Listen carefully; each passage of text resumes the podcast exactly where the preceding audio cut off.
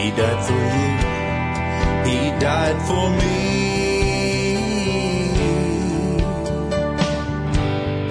From our sin, He set us free.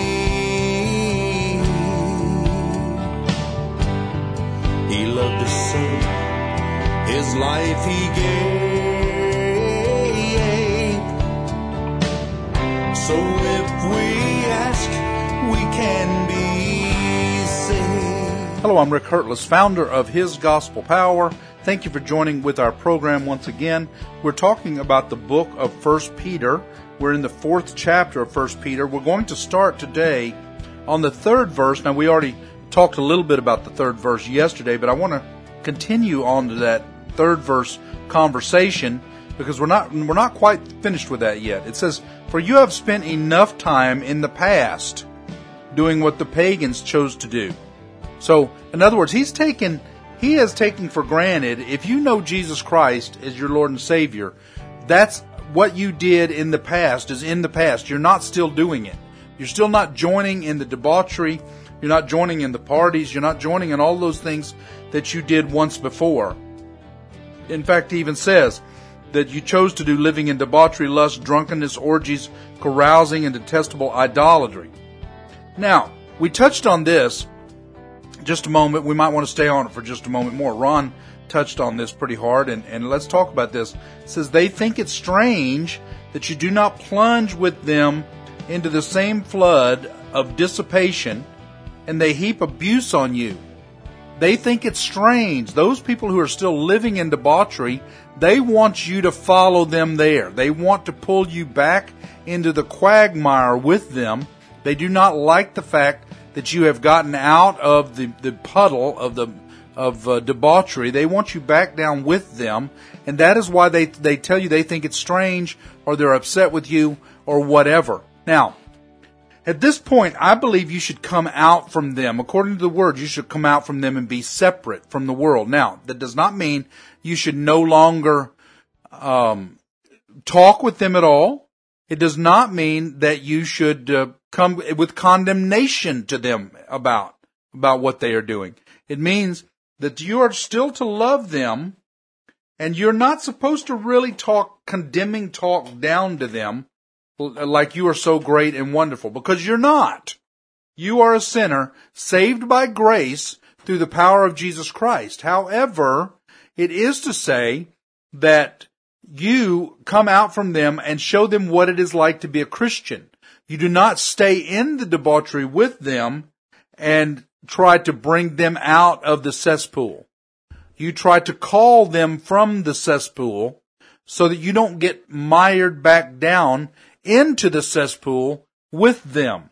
And so that's what this this is talking about. Peter is warning those believers that, look, you used to do these things, you don't do them anymore. That's basically what he's saying.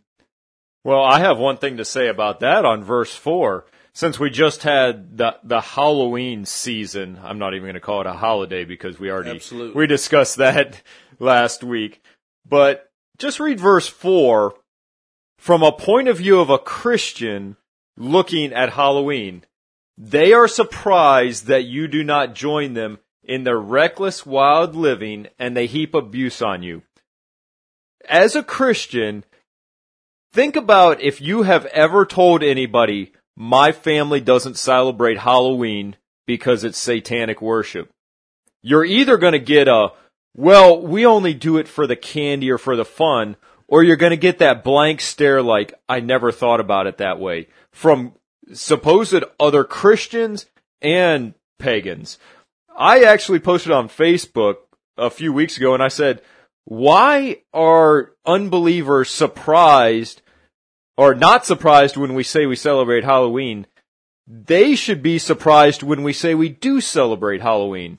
Because if we celebrate Halloween as Christians, we're just as bad as they are. If we tell them we don't celebrate Halloween, then we're fitting the profile of a Christian. But if we are supposedly a Christian and we're celebrating Halloween, that's hypocrisy. And then you, I can understand why pagans go, well, what's so special about these Christians? Well, and the funny thing to me is I've had it said, look, it's just good fun. I don't see anything wrong with Halloween. We've been doing it all our lives. Nothing really bad has happened. Well, number one, I don't think you realize the degradation of your family because of partaking in that for years and years and years. I think there are problems in your family that would not have happened if you would have not allowed that, that satanic influence. But number two, how about if you just, well, you know what? Getting drunk is just good fun too. That's right. Going to a party and, uh, it doesn't mean anything. I'm, I'm just going to go get drunk. It's no big deal. And so let's just go do that because it's just good fun. It's not hurting anybody. You know, I don't even drink and drive. You know, I, I let somebody else drive. So it's not hurting anybody. But see, that same logic works. But most Christians would agree, not all, but most, well, I'm going to say real Christians would agree, we're not supposed to get drunk. That's just all there is to it. Because God tells us, do not be drunk with wine, but be filled with the Holy Spirit. So we're not, we know we're not supposed to be drunk with wine. Neither are we to allow divination within our, within our household. Well, and that's what, that's what practicing Halloween is. I mean, you can say whatever you want. When you begin to start getting down and dirty about it, that is what it comes down to, is witchcraft and divination. That's right. That's exactly right. And here's where I like to address it with supposed Christians. We know in Scripture, one sin is as bad as all the others. Well, some might say that, well, adultery is fun. Gangs would, te- right. gangs would tell us that drive-by shootings are fun. So, as a supposed Christian, where is that line of sinning is okay and then it's not okay? If one sin is just as bad as the rest, then you shouldn't be doing any of them. So to say that it's okay because it's fun, then isn't murder fun? Isn't murder okay then? Isn't adultery okay then? If you're looking at it from that point of view, where is your line? If your line is, none of them are okay, then you're fine. If your line is, well, these, some of these are and some aren't, then isn't everybody's line different? And therefore everybody's line of sin is different? You can't have it both ways.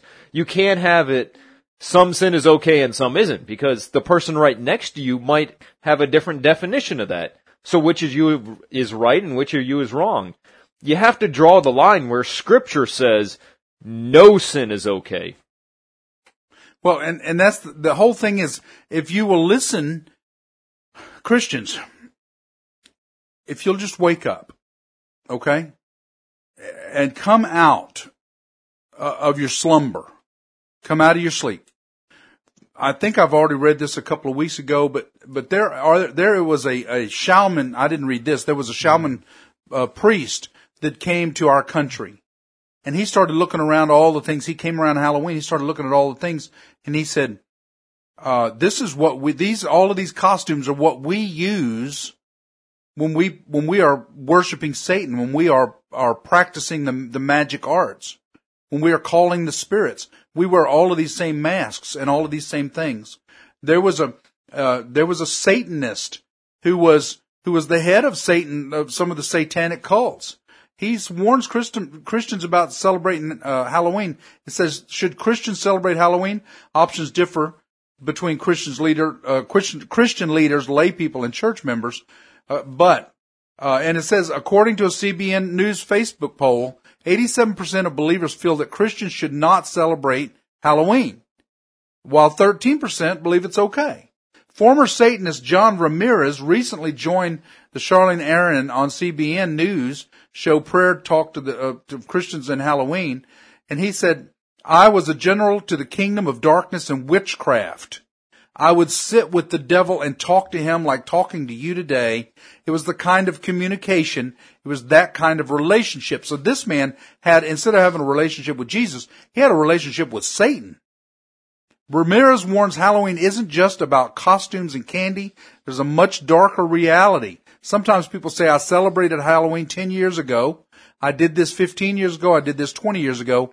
But the door's still open. You just cursed your family from three to four generations. So you're not even aware of what you're doing. Now, I didn't even plan to get in on this conversation again about Halloween, but it did just happen last week. And I, and I want our listeners to come out from among them and be separate. You, you need to understand what you're purporting and what you are, are hanging on to as your tradition. Because what we, instead of traditions, we need to hang on to the blood of Jesus Christ. I have not celebrated Halloween for years and years and years and years. As soon as I learned of the satanic ritual that is Halloween, I dropped it. When I was about twenty-one years old, I said, we're done with this. We're not doing this anymore. And we have not done that. As soon as I learned.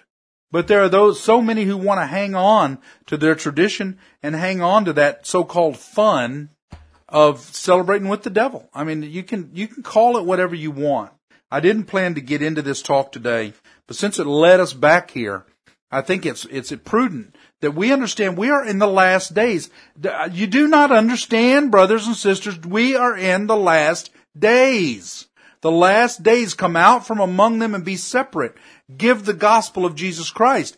Give, tell the people about Jesus. Focus on Jesus and point to him. Now, thankfully, this week we're out of that horrid season. I hate Halloween. I hate the day. I hate the leading up to the day. I've got to hear about it. I've got to see it. I don't like it. I pray through Halloween so that my family will be protected. But, and then I come into the, to the holidays on November the first and begin to enjoy that holiday season. God wants me to come out from it and be separate. And that's exactly what I know that he wants you to do as well.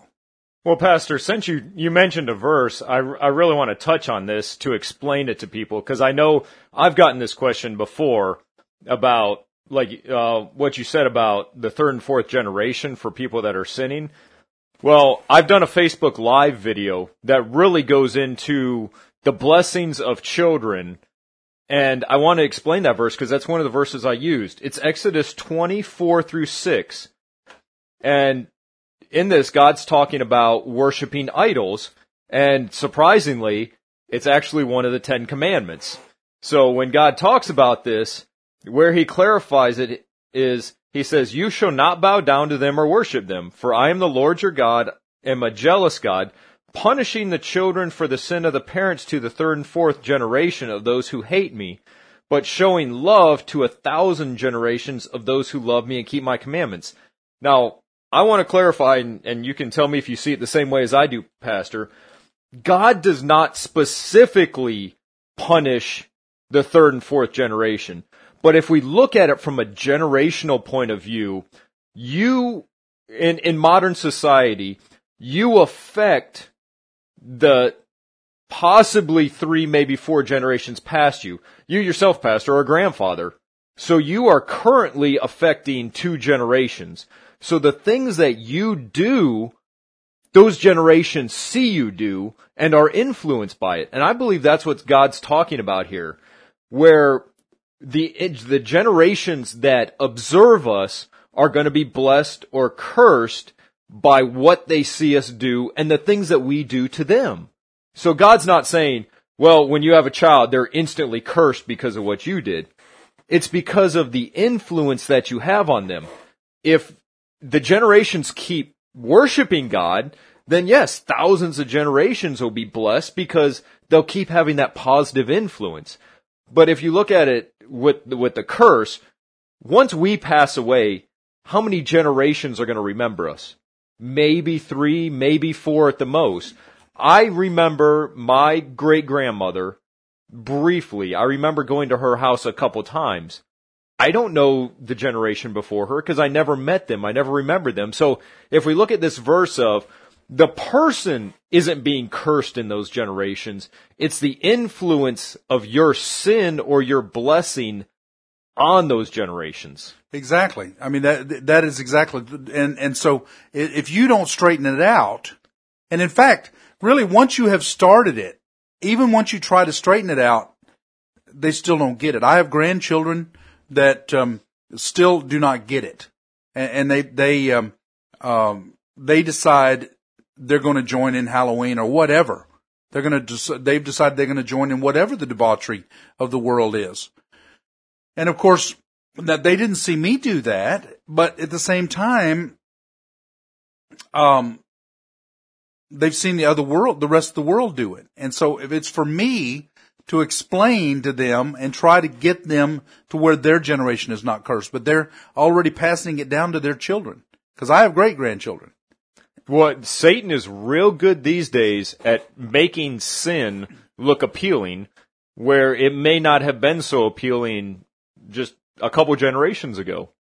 Well, I mean, I don't even know if I can agree with that. It was pretty appealing at the Garden of Eden. You know, they he showed them that this fruit was good. This fruit, you ought to be able to eat the fruit. It's good, and it, it tastes good, and it's good for knowledge. Well, that's why it was pushed onto us. I think it's a the same exact thing. I mean, it, sin is appealing. That's all, but it's only temporary. Sin is so temporary. Yes, it's appealing, but it's temporary. Going with the beautiful woman in the red dress for the night is appealing, but joining, then telling your wife or having her find out and destroying your entire family for the rest of your life is where it comes to fruition. Well, I'm, I'm thinking about America. If you look at the pre nineteen sixties, abortion was still illegal. So it was morally taboo or a sin in moral. So if someone, yeah, if, yeah, if, if someone, ways, yes. So if someone wanted or was considering an abortion, they were, the, the church actually still spoke out against it back then. So there was actually in well, the well, even like you said, even adultery or living with someone, we didn't just freely live with, you know, just fall into right. bed with everything. You know, now it's about the first kiss, and and I mean, it used to be rather it was about the first kiss, and now it's about the and that you could take two yeah. or three weeks for the first kiss, and now it's about just falling into bed with them the first night. So, right? Yes, it, yeah, it, I see what you're saying as far as that goes. That's it's true. It's all about a head count, right? So the same thing with abortion. People think it's, there's no conviction about it anymore. It's almost cool to have an abortion to say that you did in some circles. It's, it's just crazy. Well, homosexuality, there's a reason they say they had to come out of the closet, because they knew it was sin, so they had to hide it. Now it's cool to, to sin. Well, to be bisexual, trisexual, quadsexual, whatever they think they are now. But it's one of those, yeah, you just look at, sixty years ago, things that were still shunned within the church, the church is accepting now. So it, it's it was that whole transition that that we're talking about here, from sin being called sin to now sin's being called cool. Well, and now you've broached the subject, the church, because, see, Peter, again, he is saying, for in the past, you know, you, you have spent enough time in the past doing what the pagans chose to do, living in debauchery, lust, drunkenness, orgies, carousing, and detestable idolatry. The church does that now, and they call themselves the church still. They they don't want to call out sin because they're afraid that it will not grow the church. Well, I'm you know what you can you can trust me on this. If you're embracing sin in your quote unquote church, you are not growing the church. You're not growing the church. You might be growing the uh, the club that's in your building, but you are not growing the body of Christ. You're not growing the church if you are embracing sin in your body of, uh, of well, I'm, I was going to say body of believers, but I, I, I can't say that. If you are embracing sin in your club, in your church club, because you're not the church at that point. They might as well take the, the cross down and throw a pentagram up. They might accept it. They might not care. Well, in the name of uh, of political correctness, that's probably what will be happening soon. Oh, I hear. Because I, they're already cutting off crosses off of churches all over the place. I see the new logo being a cross with a pentagram in the center of it. Well, wait, wait for that logo to know, come out. You may have something there, because it'd be something like Chrislam. Well, yeah, and then they'll they'll put the Muslim. Yeah, uh, I mean, you know, the you moon got, and the star uh, on top. Right, so exactly. yeah, we'll just so, we'll have them all together. So all of that together, you know, I mean, I know that sounds outlandish, but does it? Does it? If you're listening to this program, does that sound outlandish to you? It does not to me. Unfortunately, I could see that on a church.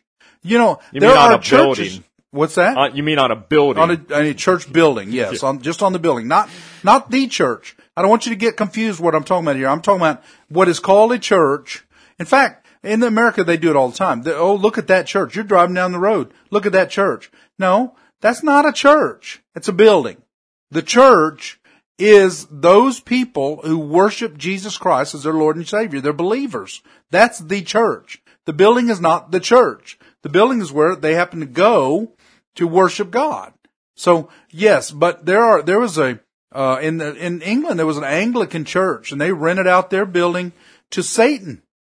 They rented out their building to some kind of satanic ritual. They rented out their building just a month or two ago to a, um, uh, fashion a, mod, show. a fashion show, a satanic fashion show. Now tell me, and, and Hillsong, okay, I'm going to go ahead and, I'm going to go ahead and say it. Hillsong Church, they were doing, uh, they were basically having, uh, debauchery on their stage a few months ago. Last, well, it was about a year ago, I guess, to where they were, had a program up there of, uh, high stepping, high stepping, uh, girls and the naked cowboy running around on stage and all of that kind of stuff. It's like, wait a minute. Wait a minute. You know, th- does that sound like, it, does any of that sound like what the word says that we should be dressing in modesty? Does any of that sound like modesty to you? No, it does not. And it's in the name of seeker sensitive. It's a name in the name of, well, let's, let's give them the entertainment that they want so they'll hear the gospel. Well, but then, then they don't hear the gospel because they don't hear the entire truth because they don't hear any of the bad stuff. Just like Joel Osteen says he, he can build a church to forty thousand because he doesn't talk about any of the bad stuff.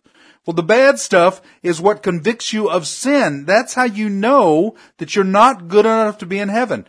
Basically, if I don't do anything bad, what do I need Jesus for?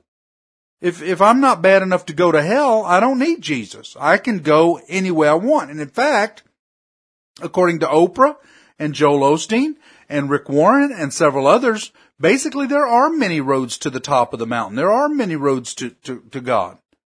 That's what they're telling us. It's, and it's like, no, there is no, there is one pathway to God, and that is through Jesus Christ. Well, there's many roads to their God. Exactly. That, that, but their God is Satan. Right. And their God is going in the wrong direction of what we want to go. And when you, I actually confronted a church because they said they were partners with Rick Warren. And I confronted them about it, and they got offended because they didn't see what he was about. All they saw was what he was bringing to their church, part of their his his franchise church ministry type, his that concept. Here, buy my franchise program and your church will prosper. Well, unfortunately, it's still not working for that church, and they haven't realized it. Well, and the, really, the, the Rick Warren philosophy only worked for one church, and that was Saddleback. It's never worked anywhere else. It doesn't work because it's hmm. it was only a it worked in one area, which of course there is no formula to grow God's church. If there is a formula at all, there's one, and that is to give the gospel, but that's not going to necessarily bring them to your building. Okay? You give the gospel for the kingdom, and God's church will grow, but it does not necessarily bring them to your building. Rick Warren's philosophy, Joel Osteen's philosophy, and all those is to bring them to their building. Hillsong philosophy is to bring them to their building. It's not to grow the church of Jesus Christ. Now, I know this might sound judgmental to some of you. Maybe you're listening saying, well, that's, you know, that's pretty judgmental.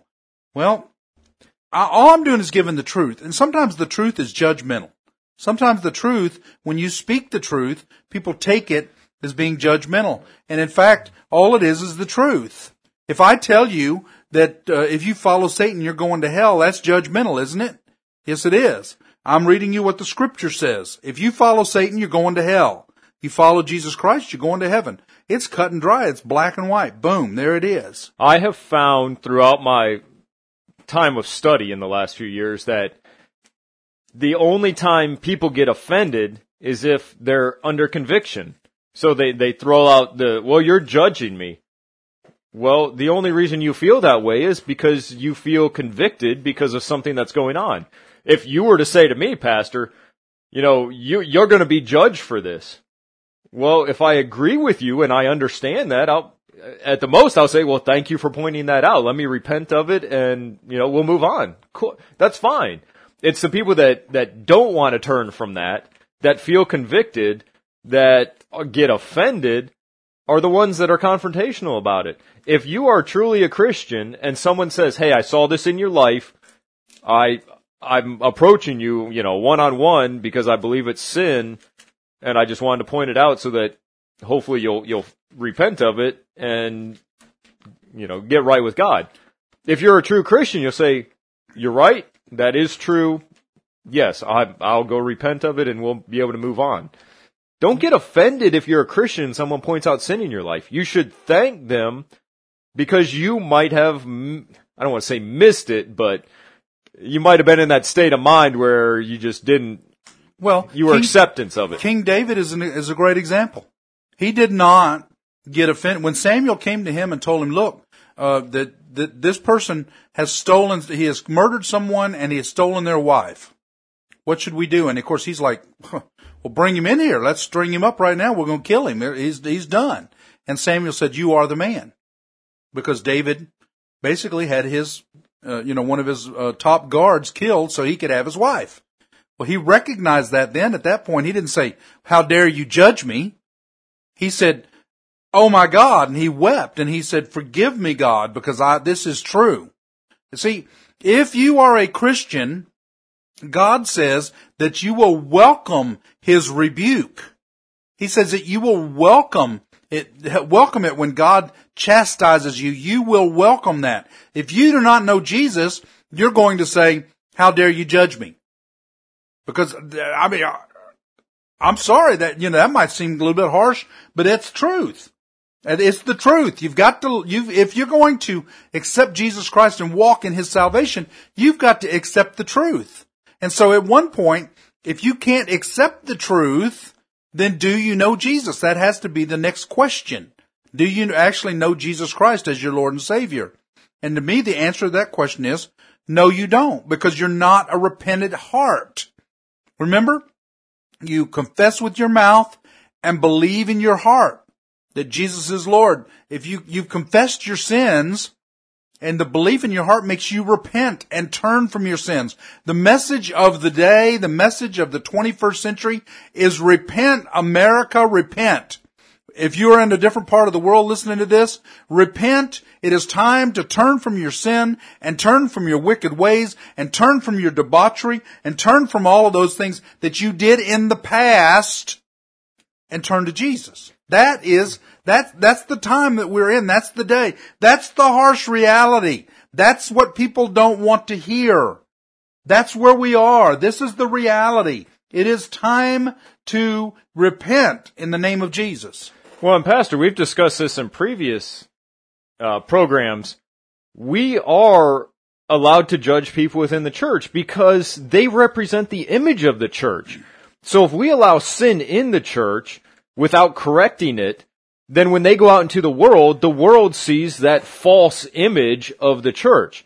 And we are not allowed to, to judge people outside of the church. We are allowed to point out sin, but it, it, and it really is that fine line of letting them know they're in sin for salvation's sake and attacking them for their sin for judgment's sake. We aren't to do that. We're to be a witness to them. If we just went out into the world as Christians and said, you're all sinners, you're all going to hell, you might as well just die right now if you don't repent of your sins. Yeah, that's judgment.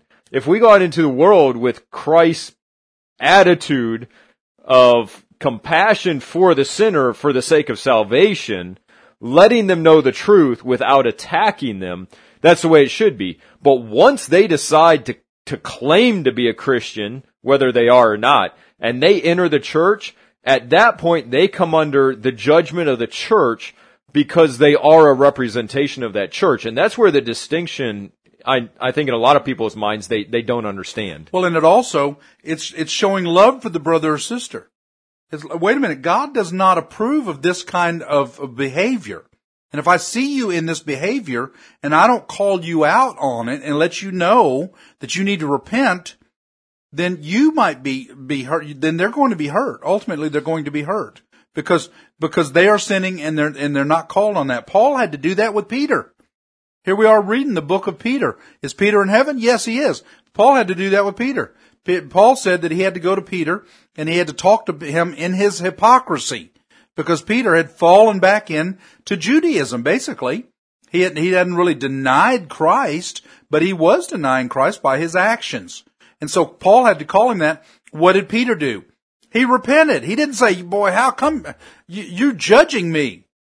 He knew he was being judged because he needed to be judged. If you know Jesus Christ as your Lord and Savior, you will welcome it when you're chastised by God. That's all there is to it.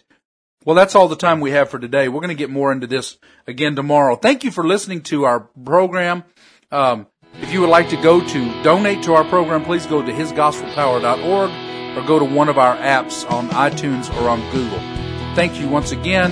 Until next time, I pray you receive His Gospel Power today. My life was flying by. I always wondered why I was so empty deep within. But then you came to me and let my spirit see, and you forgave me of my sin. I live again today. Your love has shown the way. I hear you calling me. I love you. And though my heart was stained, your loving blood poured out like rain. You gave me life to live again.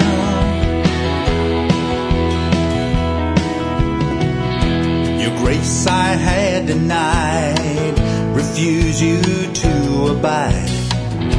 I ran with all my heart and soul. But faithful you would be. Your love you showed to me. You gave me life and made me whole. I live again today. Your love has shown.